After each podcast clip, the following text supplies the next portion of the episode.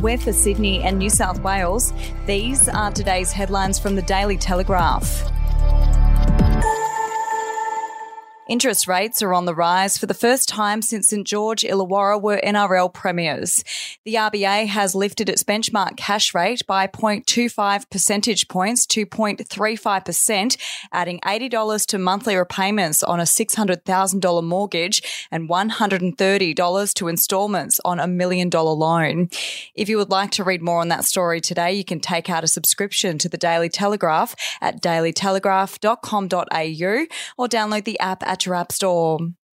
Thousands of children will spend today at home or in understaffed schools as teachers across New South Wales strike over pay and working conditions. Members of the New South Wales Teachers Federation will take industrial action after the union rejected an 11th hour peace offering from the state government, which had hinted at a pay rise for the sector. We'll be back after this. News doesn't have to be boring. The Brits have given Prince Harry a new nickname after yet another tell all interview. Oh, God, is it the Ginger Whinger? Let the team at news.com.au get you up to speed each day with their podcast, From the Newsroom. a couple were busted joining the Mile High Club. Well, I guess they can't fly Virgin anymore. Politics, sport, red carpets, royals. Get all the goss in just a few minutes. Follow From the Newsroom wherever you get your podcast from.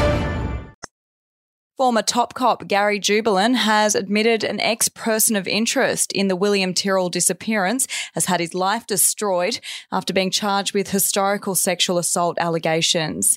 Bill Spedding has told the Supreme Court he believed he was arrested over the unrelated allegations in an attempt to apply pressure on him when he was the prime suspect in William's disappearance.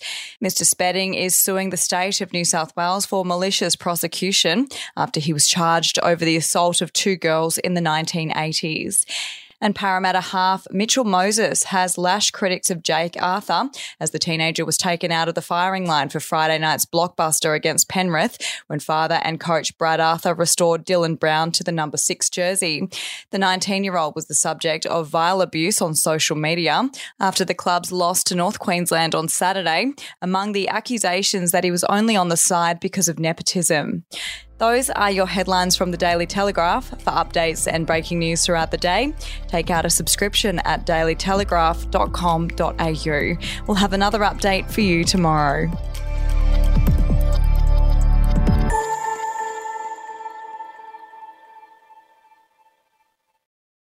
Australian history is full of colourful but forgotten characters, from alleyway gangsters to Cold War spies and eccentric entrepreneurs. There are hundreds of incredible stories of adventurous Aussies that never make it into our history books. Each week, I talk to some of the country's greatest history authors, sleuths, and yarn spinners to uncover the untold stories of some of our most interesting and offbeat ancestors. The show, in black and white, can be found wherever you get your podcasts.